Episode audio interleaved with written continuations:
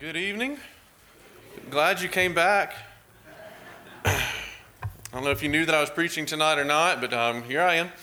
I'm John Nugent, the youth minister here. Glad that you're here with us tonight. Tonight we're going to look at James, chapter 5. We've been looking at James for the last few Sunday nights, just a couple of them. We're starting to kind of get into the home run stretch of all this, but we're looking at James chapter 5, verses 9 through 11 tonight. I want to read those to you and then try to make those fit together for us tonight. Because for me, this little passage that our pastor, he hands it down to us. I know you've heard lots of us tell you this, but he's like, here, you're assigned this passage, and you're assigned this passage, and I think lots of them are very pointed. You get this passage, and so tonight is just reading and setting through this. Honestly, for me, as I looked through it, I thought, Dr. Reggie, I don't know these three little verses really belong together. I just didn't know for a while.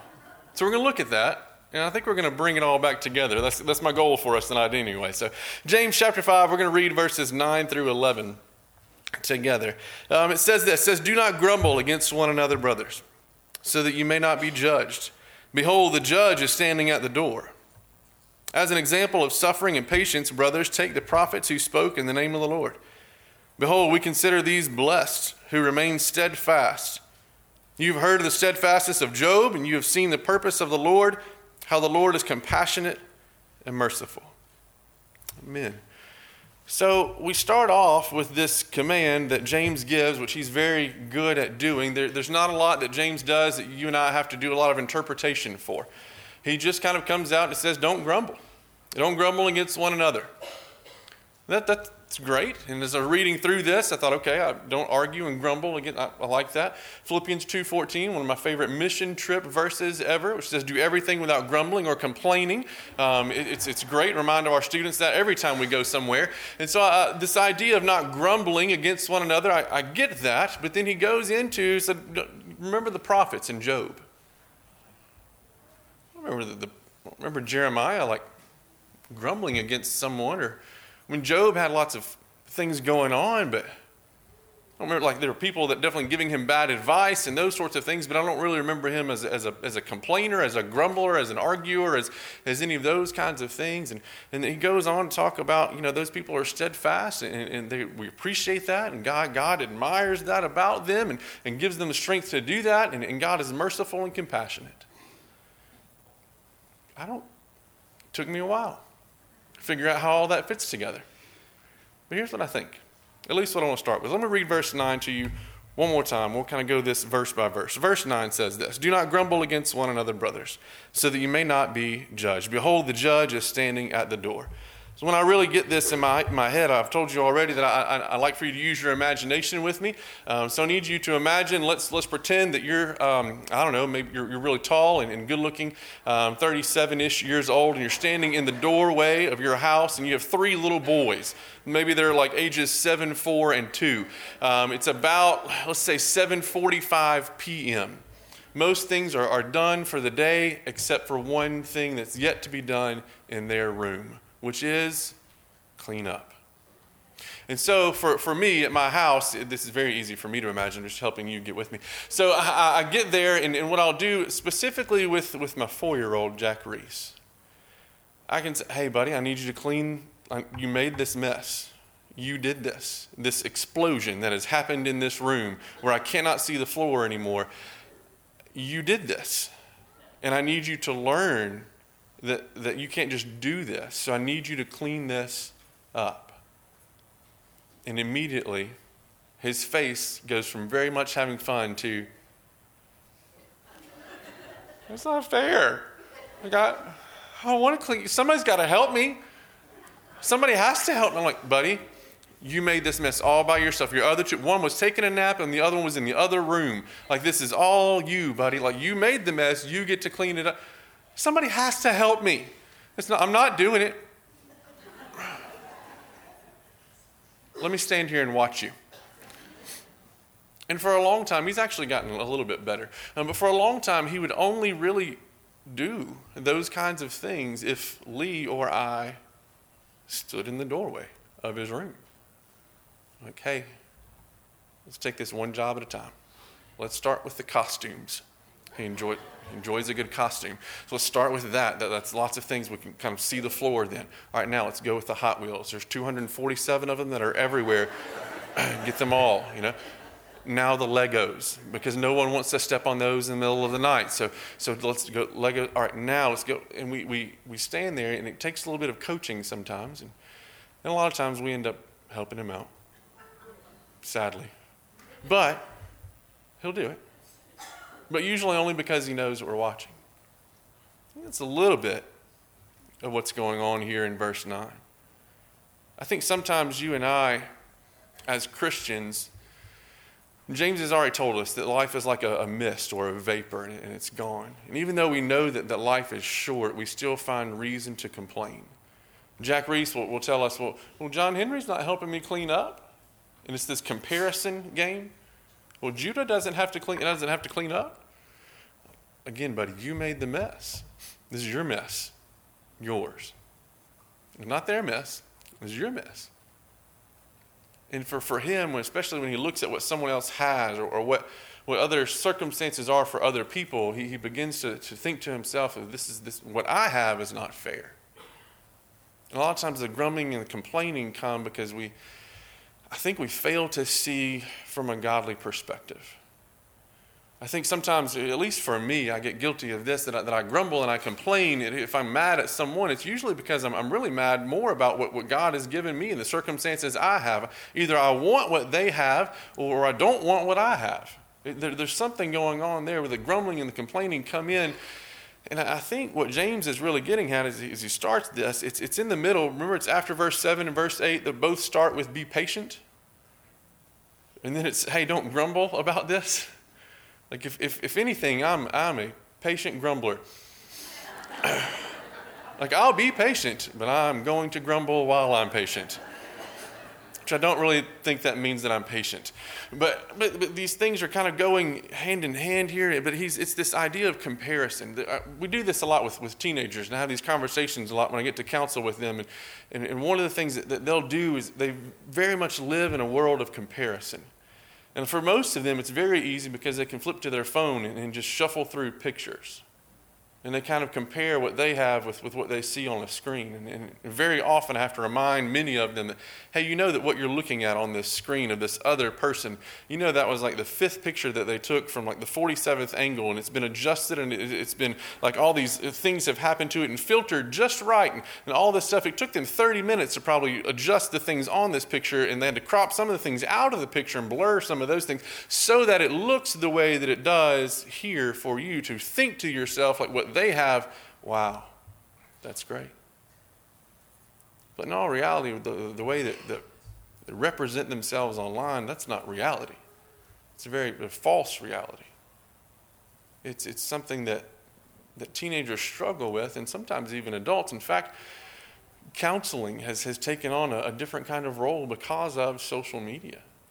Because we live in a world of comparison. Things like Facebook and whatever it may be, we think, wow, look what they've got. When you and I who mess with that stuff, you know the only things you put out there are the great ones, right? I love some of our friends, Courtney and Derek, because they send their Christmas card, and they usually have two pictures on their Christmas card. They have one with their children, there's lots of them, and they're there, and they look like all nice and like look, here is our family. But then they also send another picture that's usually on the same card on the front, or sometimes it's on the back, and it's got the kids sitting in front of the Christmas tree or something like that, and they're all just bawling their eyes out, and one of them's like got a handful of hair, the other one is just like, but hey, this is what we present to you, but really, the other that's reality. And sometimes we just, I think, lose focus, and we start to compare what's around us, and I think that's what kind of brings the grumbling on. And when we forget a godly perspective. And instead we have our own earthly perspective. Now, verse 10, he moves on, talks about these prophets. And Job, verse 10, says this. Says, as an example of suffering and patience, brothers, take the prophets who spoke in the name of the Lord. So, again, the prophets. Again, I don't find them as grumblers, even though I think they have reason to be. It's actually the opposite of that he's giving us. So look, these guys didn't grumble, even though they maybe had reason to. You read throughout all the minor prophets, major prophets, that I don't know if they were bigger than the other ones. I think it's just the size of the book in the Bible. I don't think that like Amos was smaller than Jeremiah. But so the deal, though, with most of those guys, when you read through those books, God comes and he gives them a word. And he says, here, take this to the people. Tell them this. Tell them to stop doing these things or else something bad's going to happen. Sometimes it's, hey, something bad's going to happen because you didn't stop doing these things. A lot of that is a lot of their messages. And most of the time when they tell them, hey, God would like for you to stop, nothing happens. The people still don't listen. All throughout the Old Testament, you hear that God's people is described as stiff-necked people. A bunch of ornery, just stuck in their way, stubborn people that know God's goodness, but they ignore it. And they know God's voice. And they ignore it. And the prophets come in and God sends them as spokesmen for him. And they go and they declare all of this. And for the most part, no one really listens. And people like Elijah, and he comes and he comes to God. And he actually tells God, he says, God, I'm the only one left. God, I'm the only prophet that's left. Everyone else has run away, but God, here I am, and woe is me. And he comes this moment with God. And it's actually just after he's had this great thing that happens with calling down fire, and you find like one chapter later, he's grumbling and complaining. He says, God, I'm the only person left here. God kind of reminds him, he says, now I've got about 1,000 that haven't bowed their knee to Baal, and it's not just you. I'm choosing to use you right now, but I could use somebody else if I wanted to. And it's a great conversation that happens there, but a lot of these guys, they have reason, I think, to complain sometimes.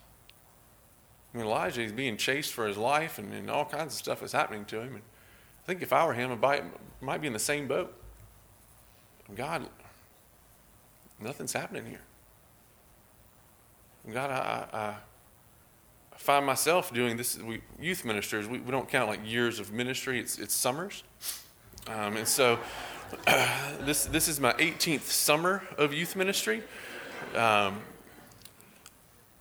And a lot of times I look back over those 18 summers and I think, I'm still dealing with some of the same stuff that I've tried to get teenagers to see for a long time now. And God mentions these prophets because for the most part, they just do their job. For the most part, I think most of them have a godly perspective because they're God's mouthpiece. And they come in and they do what they're supposed to do and leave it up to God to determine the rest. Look, I'm going to give you God's message, and if you do what you're supposed to do, then great. And if you don't, then God can handle that. Sometimes in my life, though, I don't work that way. I want to grumble and complain and want God to do things my way. But he tells us, stop your grumbling. What about when things really do seem unfair?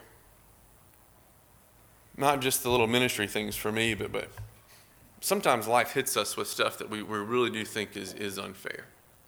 Like there's the whole thing with my kids, and they'll say, this is not fair, and I'm like, you don't even know. But sometimes things happen. And for all of us in the room, there's probably something that we could point to and say that this or these things, this diagnosis, this death of a loved one, this whatever, like this was unfair.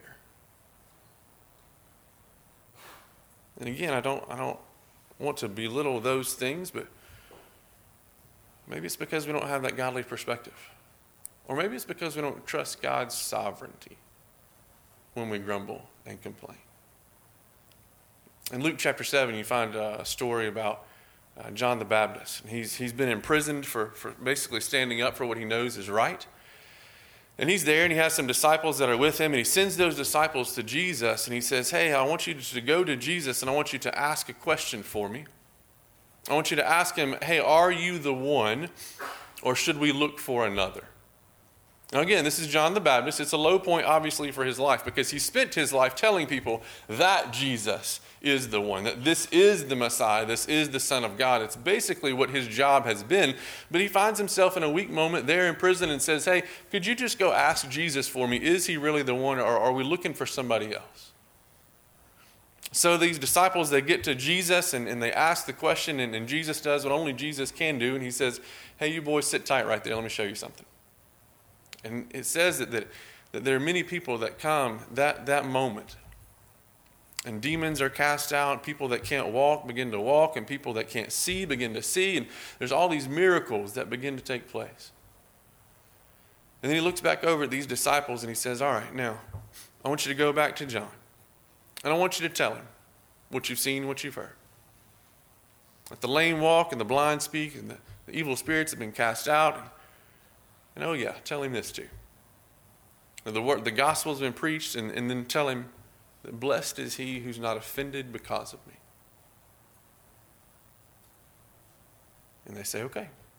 And they go back and they tell John, like, hey, this is what we saw, this is what we heard. And Jesus said that blessed is he who's not offended because of him. Well, that stinks. That's really not the great answer that John was probably hoping for. In fact, if you keep reading in Luke chapter 7, Jesus is going to go on about like 3-4 verses after this. He talks about John. He even tells him that tells people that John the Baptist is the greatest man born of woman. That's a pretty high compliment coming from Jesus. And Jesus, knowing everyone, and says this man is the greatest man. But Jesus still can't give him a straight answer. Jesus still looks at him and at his low point and still says, hey, let me just kind of go around your question and then just kind of tell you that I hope you're not offended by the way that I'm doing things. And that's tough. It's tough for me sometimes. When I have what I think is a legitimate complaint or a legitimate grumble, and I take it to God and really the answer that I get is, hey, I hope you're not offended by the way I'm doing things. They happen. The most recent for me has been my father. He was diagnosed with Parkinson's last year. That's tough. My father has been a pastor, has been a pastor all of my life, has pastored little churches in Southeast Texas, was at one church in Spurger, Texas, where I grew up for 13 years, had a wonderful ministry there. Moved from Spurger to Jasper, Texas, where he is now, and has been there for about 22 years at Hillcrest Baptist Church in Jasper, Texas. He has had wonderful, wonderful ministry experience. And I love him. I love knowing that what he's preaching on Sunday morning, he lives out during the rest of the week. Because I got to grow up with him and I got to watch these things. For me, when I think of God as Heavenly Father, that's an easy thing for me. For many people, that's not easy because their idea of Father is very different. It could be something that's not so much a positive picture. It may be a negative picture for some people, that image of Father. But for me, to say that God is like a Father, sign me up. I like that illustration. I like that correlation. I'm okay with that. My father probably best represents God more than anybody I know. But then for this, I don't get it. So I have to go to God and I have to say, all right, God, why is this? And God doesn't send me an email and say, well, I should have cleared this. I should have cleared this with you first, John. But here's what I'm doing. This is happening because of this, and it's happening in this way because at this time, this is and explaining to me all the things of why. I don't get that. Instead, what I get is, hey, I'm gonna be with you. I'll be with you always. Hey, I've got the power to do something about this, but I'm not right now. And I hope you're not offended by the way that I'm doing things.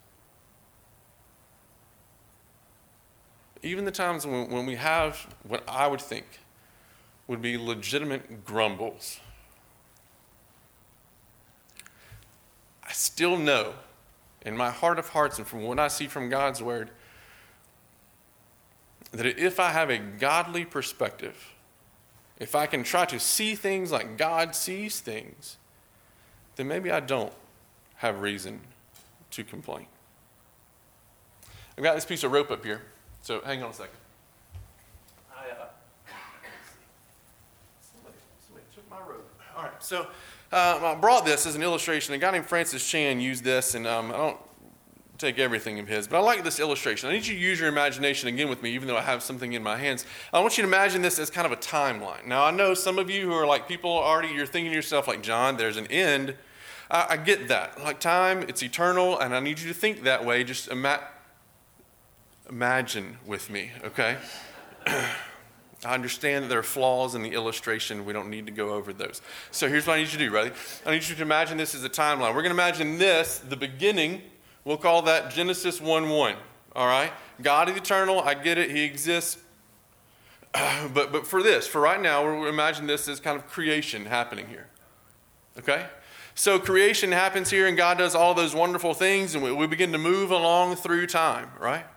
All the things that happen, and, you know, Dr. Reggie's preaching through the life of Joseph, which happens somewhere like right in here, I think. And then we get through like all these different things that are happening through Old Testament and New Testament and all the things that happen. And we begin to go through like world history. We begin all this stuff, right, that you and I know that happens, that we can even imagine that's been written down or whatever. And then we finally get to this wonderful piece of tape that I have put here that hopefully you can see. I made it small, but hopefully big enough for you to see contrasting colors because my wife is an art teacher and she taught me about that. So what I have for you is this blue piece of tape. I want you to imagine that as your lifespan. Now, again, I understand if it's a timeline that your lifespan doesn't really take up that much room. I understand, but just imagine with me, okay, that this is your lifespan, birth and death, however many years you get. I told you last week that I plan on living to about 112, right? So this would be my 112 years here, right? If this is my 112 years, mostly what I have to complain about, what I think that I have to complain about, is really like right in here just a little bit. There was that one thing. And then maybe right here. That's about it. That's about all I've got. I mean, God's blessed me. My life has been wonderful. I have very little to complain and grumble about. It's really very small if I maybe draw a pin line with those things. But if I look here, I think, wow, those pin marks would be significant. If I look here, they become less significant. If I begin to think about what God has done for me and that it doesn't really matter for only here. What God has done for me, securing salvation for me, an eternal life with him. God is concerned about this. He tells us he knows the number of hair on our heads. So he's concerned about this very much. But what he's more concerned with, I think, and the reason he sent his son to die for us so that we could have that eternal life, is God's concerned with all of this. And it just keeps going. Absolutely. For forever. God has taken care of all of this. My one little complaint, it matters. But God has taken care of all of this. When I can imagine that and step back and know that my God is taking care of all of that for me, then maybe my one little complaint, my two little complaints. Then I can get to this, don't grumble. Because I really don't have reason. God has done so much for me. I have no reason to complain even a little bit. Which gets us to verse 11. It says, behold, we consider those blessed who remain steadfast. You've heard of the steadfastness of Job. You've seen the purpose of the Lord. Let's stop there for just a second. Job is one of those people that we know. I mean, he suffers probably, he's probably our greatest example of someone who would have reason to complain, right? And he never does. He never talks bad about God, and we know that story. And it says he's steadfast, and then we get this phrase. It says you. He's talking to the Christians. He says, you've seen the purpose of the Lord. It's almost this idea of, hey, you know how God works. Like, hey, you know that you can at least try to imagine and try to see things a little bit like God sees things. Because you know that God's purpose, I've already told you life is short, life is a vapor. And God's purpose is all about eternity. God's purpose is about his glory for all of time and then some. That's his grand purpose. That's his grand vision. And so the little stuff that happens in the little bit of time, you can be steadfast. You can make it through that. And then he says, you know the purpose of the Lord. And then it says how the Lord is compassionate and merciful. And he is. Because this is where God is unfair. That while I was still a sinner, Christ died for me. I did not deserve that. What would have been fair is if we go back to the verses that tell us the wages of sin is death. That what I earn, what is fair for me, would be death. But God instead gives us eternal life through Christ Jesus our Lord. It's a free gift for us. That's not fair at all. And I'm so glad. When I begin to grumble and complain about things that I feel like aren't fair, like look what this person has that I don't have, or look at these circumstances that they're in, and man, I wish mine were different, or even if I begin to complain about what I think is legitimate, if I begin to realize that God is compassionate and God is merciful, and I begin to think of these eternal things, I'm glad God's not fair. So glad God's not fair. This word compassionate, merciful, even, there are words in the Greek that compassion is actually only used here, this word for it. The word for merciful is used one other place in Luke. And what James is really, I think, doing with these is basically kind of calling out something that maybe just reminding them, hey, this is a different kind of compassion. God knows you, and he is compassionate. He does care about what's going on in your life. He cares so much about what's going on in your little bitty lifespan that he is guaranteed for us eternity with him. God cares that much. He is compassionate. And he is merciful. Because he gives us mercy, giving us salvation. We don't get the death. We don't get the separation from his goodness for all of time. We get relationship with him. And he is merciful. So he starts with don't grumble and then reminds us that God's compassionate and merciful. For us tonight, very simply, I just want you to try as best you can to focus with me on the idea that God is compassionate and merciful. And I believe that when we focus on that, when we can have a little bit of godly perspective, that our grumbling decreases dramatically. When we can really believe and really think and really know how compassionate and how merciful our God is. And I'm so thankful for it. I'm going to pray with you, and Jeremy will come and we'll have a time of invitation. God, we love you.